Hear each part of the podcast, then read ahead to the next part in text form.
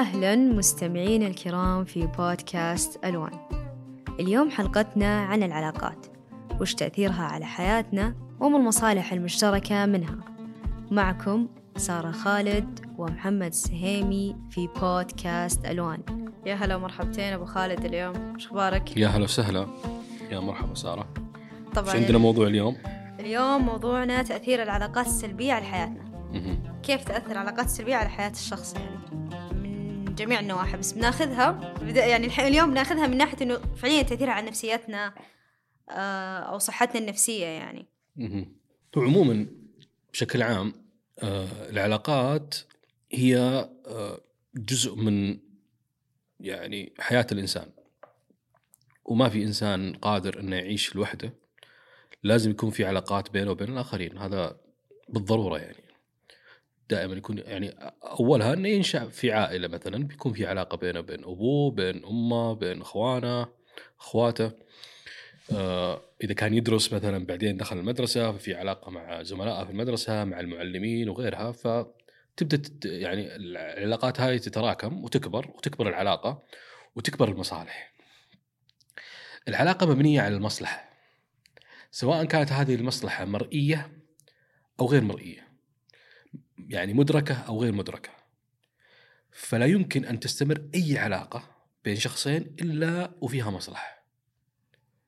إذا انتفت المصالح أو قلت المصالح أو انخفض منسوبها غالبا العلاقات يتم يعني تنقطع تنتهي تنتهي ف آه، العلاقة مثلا بين الأم والأب أو بين الابن والأم والأب والابن في البنزل مثلا تكون في بينهم علاقة أمومة وعلاقه أبوة كأب وأم. بعدها تخف هالعلاقه من ناحية إنه ما عاد ما عاد يعني ما ما يشعر فيها ال- ال- الشاب كبر بالسن فما عاد يشعر بال بالحاجة إلى العطف مثلا والرعاية اللي ترعاها امه فيها. فبالتالي تلقى مثلا الأطفال أو الشباب إذا وصلوا لعمر مثلا المراهقة ينفر من موضوع الرعاية الأبوية والرعاية رعاية الأم. فمن هنا أول ما تتوفر له فرصة لأنه يخرج من هذه العلاقة بالزواج مثلا أو بالانتقال إلى دراسة في جامعة مثلا أو غيرها هو غالبا بيروح. آه، والمحرك هنا مو بعقله الواعي عقله اللاواعي لأنه هو يشوف إنه هنا في سلطة في العلاقة أصبحت بالنسبة له غير آه، مجدية. ما عاد صار يشعر منها بالمصلحة. زين؟ يعني ما في مصالح. إن والله الأم والأب يرعونك وكذا فبالتالي هو يشعر إنه والله ما عاد في هذا العقل اللاواعي هو اللي يحركه في الموضوع هذا غالبا. ومن هنا تبدأ تنشأ علاقة بينه وبين أصدقاء. مثلا ممكن تكون علاقته بينه وبين أصدقاء إنه والله يضحكه بس ترى. هذه هذه هذه الم... هذه المصلحة إي يعني بس مجرد انه شخص يضحك مثلا. أو شخص ممكن يستفيد منه بطريقة أو بأخرى أو يعطيه استقرار نفسي أو استقرار مادي أو ايا كانت المصلحة يعني. لكن لا يمكن أن تنشأ علاقة بدون مصالح. سواء كانت هذه المصالح دنيوية أو حتى أخروية يعني ممكن تكون في علاقة. والله هذا الشخص مثلا تشوفه كذا تذكر الله.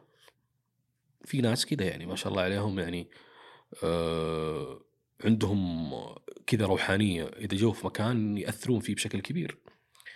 فالعلاقة هذه مبنية على المصالح. فمتى انتفت المصالح؟ تنتهي العلاقة. تنتهي تنتهي العلاقة. هذه بكل بساطة يعني نحاول نصور العلاقات.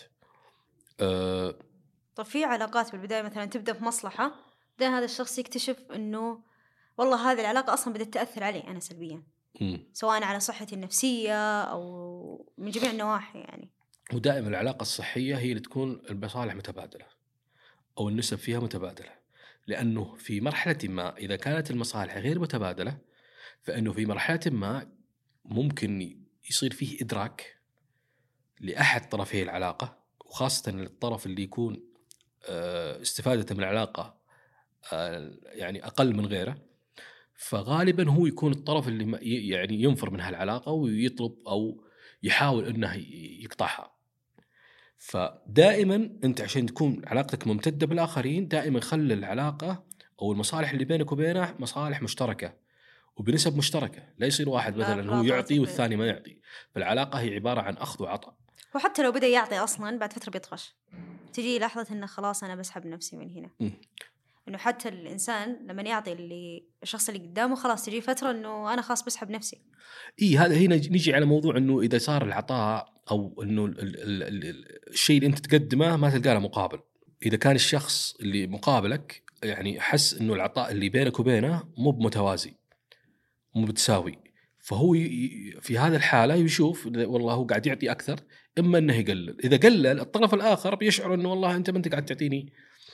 الطرف الآخر يشعر إنه أنت ما أنت قادر تعطيني لا أنت غيرت علي.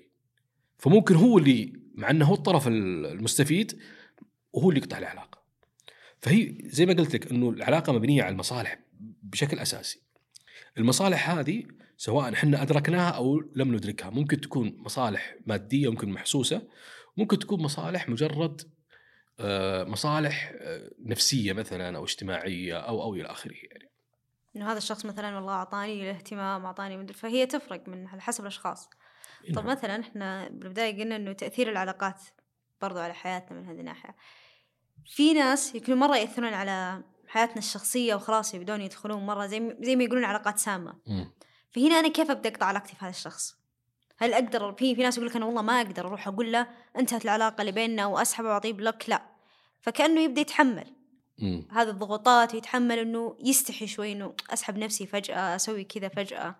فهي إيش المشكلة أصلا؟ أنا عندي قاعدة في العلاقات إنه أنت الشخص اللي تجذب الآخرين لك بالطريقة اللي تفضلها أنت. بعض الناس يحب الناس أو يحب جزء من العلاقة اللي هو يعني يعتمدها مع الآخرين الناس اللي تهينه. هو لا شعوريا يقرب الناس هذه. يقرب الناس السيئة أحيانا.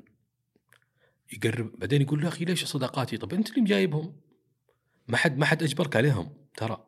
يعني العلاقات إذا ما كانت علاقة يعني أبدية مثل العلاقات العائلية مثلا الأخوان وكذا هذه علاقة أبدية ما, ما تقدر تنفك منها.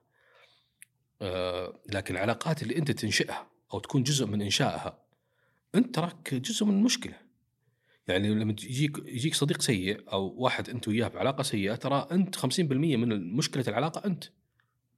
لأنك أول شيء أنت سمحت للشخص الآخر إنه يسيء لك. فبالتالي يبدأ يتمادى هذا الشخص أصلا فأنت أساسا سامح له. إي فاليوم إذا في أحد اعتدى عليك ولا تكلم عليك ولا مثلا صار في بينك وبين علاقة فيها مشكلة فأنت الملام الأول لأنك أنت اللي بديت العلاقة هذه أو سمحت إن العلاقة تنشأ. كان تقدر من البداية تقول والله العلاقة بزين لكن السؤال المهم إنه إحنا كيف نكون علاقات كويسة؟ قبل ما تكون نوصل لمرحله إنه إحنا كيف نقطع علاقاتنا؟ أنت في البداية كيف تسوي علاقة كويسة طيب في مثلا في بداية في ناس مثلا يقول لك إنه بداية العلاقة كانت كويسة بعدين في النص بدت تصير يعني بعض المشاكل فخلاص أنا أبغى أقطع هذه العلاقة. في البداية كانت كويسة ومدري إيش لما صار فيها زي ما يقول لك تعمق أو شيء يبدون خلاص تصير المشاكل بينهم يبون يقطعونها أه فهذه ممكن- مشكله نفس إيه الشيء ممكن تكون في البدايات إنه الشخص الآخر اللي أنت وياه ممكن يكون اختيارك سيء بعد بعد مدة اكتشفت هالشيء.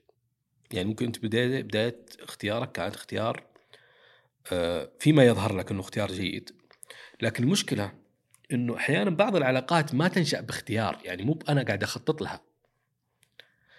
هي تحصل فجأة تحصل صدفة صح مو يعني أغلب العلاقات ترى ما هي أنت تخطط والله أبغى أصير خوي معاذ ولا أبغى آه، واحدة تقول أبغى يصير صديقة سارة. لا هي السالفة إنه والله يتعرف عليك وكذا وتستلطفون بعض وكذا بعدين تبدأ تنشأ العلاقة شوي شوي. فما تظهر المشاكل.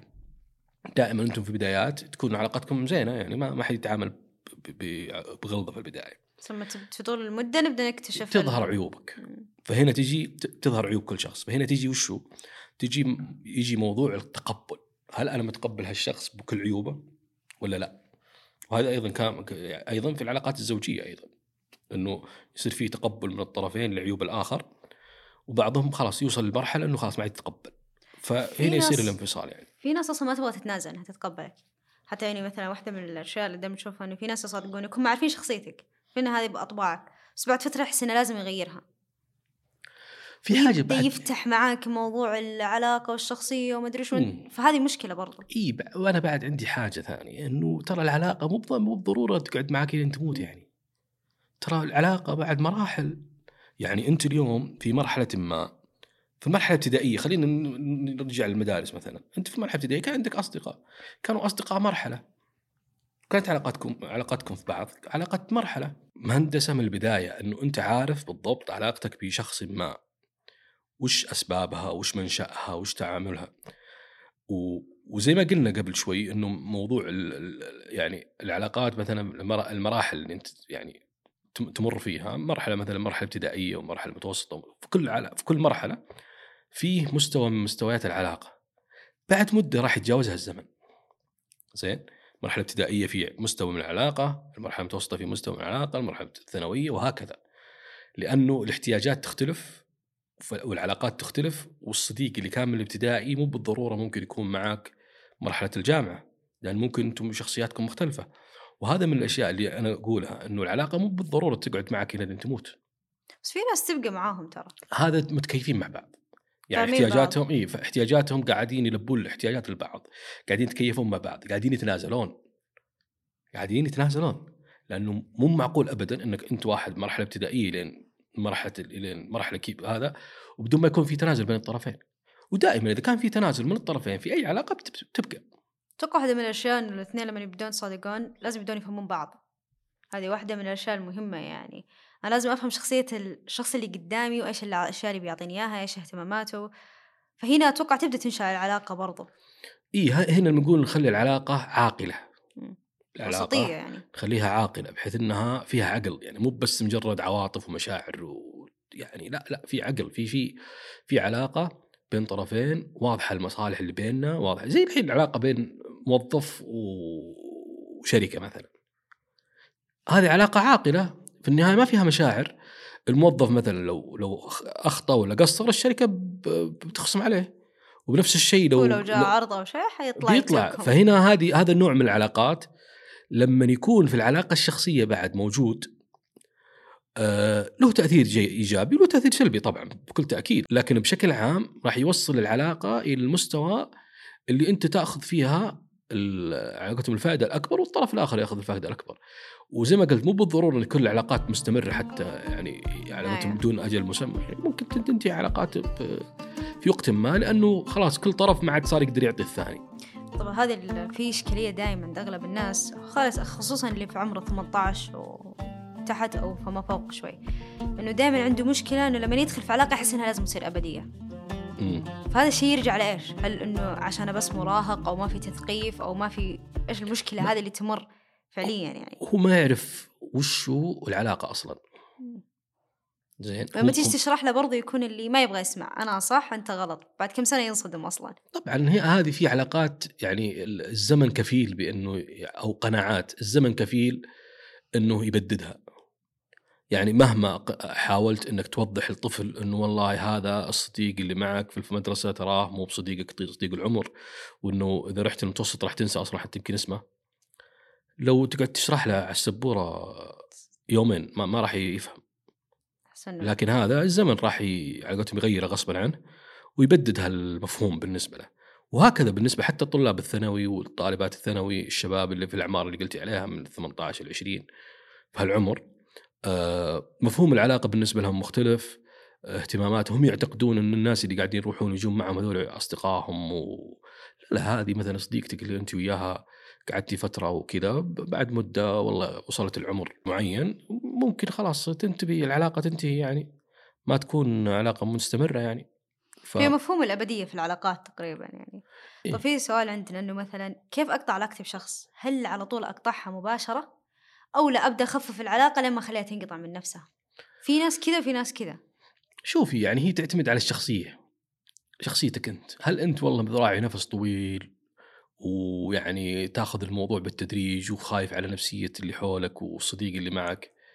أو إنه والله يا أخي آه، في عندنا مثل في الغربية يقول لك آه، آه، أقطع العرق وسيح دمه من البداية.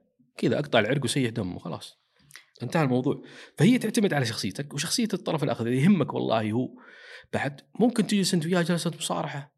إذا والله هو من الناس النوع الفاهم تقول يا يا صديقي يا أخوي يا ايا كانت العلاقة إنه والله يا أخي إحنا يا إننا نعدل علاقتنا ونرممها وتصير إيجابية أو ترى عادي يعني كل واحد إحنا نبقى أصدقاء ومن بعيد وكذا وخلاص. لكن ممكن استخدام أسلوب الانسحاب يكون ألطف.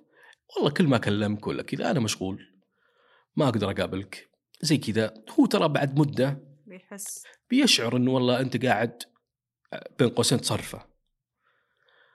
هو إذا هذه تراها ألطف من سالفة إنك تعطيه بوجهه صراحة. أنا أنا هذا. بس إذا كان النوعية هذه تتحمل أو إنه فعلا بعض الناس حتى بالحركة دي ما يفهم. يعني يقعد تصرفه ما يفهم. إلا تعطيه بوجهه. فأعطى بوجه هذا ما عندك مشكلة. بس وش سبب قطع العلاقة؟ وش السبب؟ لكن دائما زي ما قلت إنه المشكلة تكون إنه أنت المفروض إنك يعني شخص مثل كذا المفروض إنك ما بديت معه علاقة. لكن لو بديت العلاقة حاول تخرج منها تدريجيا. أنت اليوم تقدر آه، تنشغل بأشياء كثيرة. كل ما يتصل رد عليه وبالعكس وكذا وهذا. لكن والله إني مشغول مع الأهل مشغول كذا. أبى أحاول ألقى لي وقت. أنا الآن مرتبط بعمل جديد. فعندك أكثر من طريقة إنك آه، على قولتهم تقدر تنسحب من العلاقة آه، بسهولة وسلاسة. وبعد مدة يعني ممكن تخيل يعني ياسر حسين يتكلم عن حاجة في موضوع العلاقات وقال إنه أنا آه، إذا أنا أبغى أقطع علاقتي بأحد أغير رتبته. يعني من شخص مقرب إلى شخص شوي أبعد وأبعد. كل ما بعدت أكثر كل ما كان كل ما كانت العلاقة هذه آه، يعني قابلة إنها يعني تصير آه، خفيفة واحيانا ممكن تنقطع في النهاية يعني. هو على طاري قطع في دايم دوافع داخل الإنسان تخليه يخاف إنه يقطع هذه العلاقة أصلا. إنه أنا يعني أبغى أقطعها بس إني خايف. إيش سبب الخوف؟ مع إنه يعني هو لا واحد من الأهل ولا. حرام ولا شيء. يعني عادي تقدر تقطعها وخلاص م. وتبعد عنه وخلاص بس دائما يكون في مرحلة الخوف. هل إنه يخاف إنه يفقد مصالحه من هذا الشخص؟ إنه هذا الشخص هو قاعد يستفيد منه بس بدأ يتعب ويفقد المصالح هذه أو إيش يعني؟ أحيانا يخاف إنه ما يلقى أحد. زين؟ هنا المشكلة فيك ترى مي بغيرك. يعني أنت دائما خليك شخص جذاب للعلاقات يعني في ناس ذكي بحيث إن الناس تبحث عن صداقته. زين؟ ويبدأ ينتقي بعدين هو. وهذا هو المفروض إنك توصل له مرحلة إنك أنت تكون ذكي في جذب العلاقات. قادر. دائما هي تعتمد على الذكاء الاجتماعي. تكلمنا أتوقع عنه قبل ولا ما أدري والله.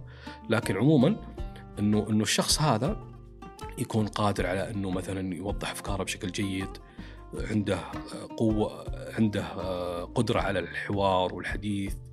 بجاذبية وبمتعة الطرف الآخر فهذا يجذب الآخرين أيضا. عنده فكر جيد وعنده قدرة على أنه يحل المشاكل ويحل المواقف وكذا فبالتالي يبدون الناس يتواصلون معه بغرض أنهم آه، يتعلمون منه. فهذه كلها الأشياء تجذب الآخرين لك وللعلاقات. وتبدأ أنت الحين في مرحلة فلترة تقرب هذا تبعد هذا تقرب يعني تشوف وين مصلحتك وتسويها يعني. طب يعطيك العافية أبو خالد على هذه صراحة يعني حلقة جميلة جدا واستمتعنا فيها الأمانة شكرا لك. يا هلا وسهلا سارة. يعطيك العافية.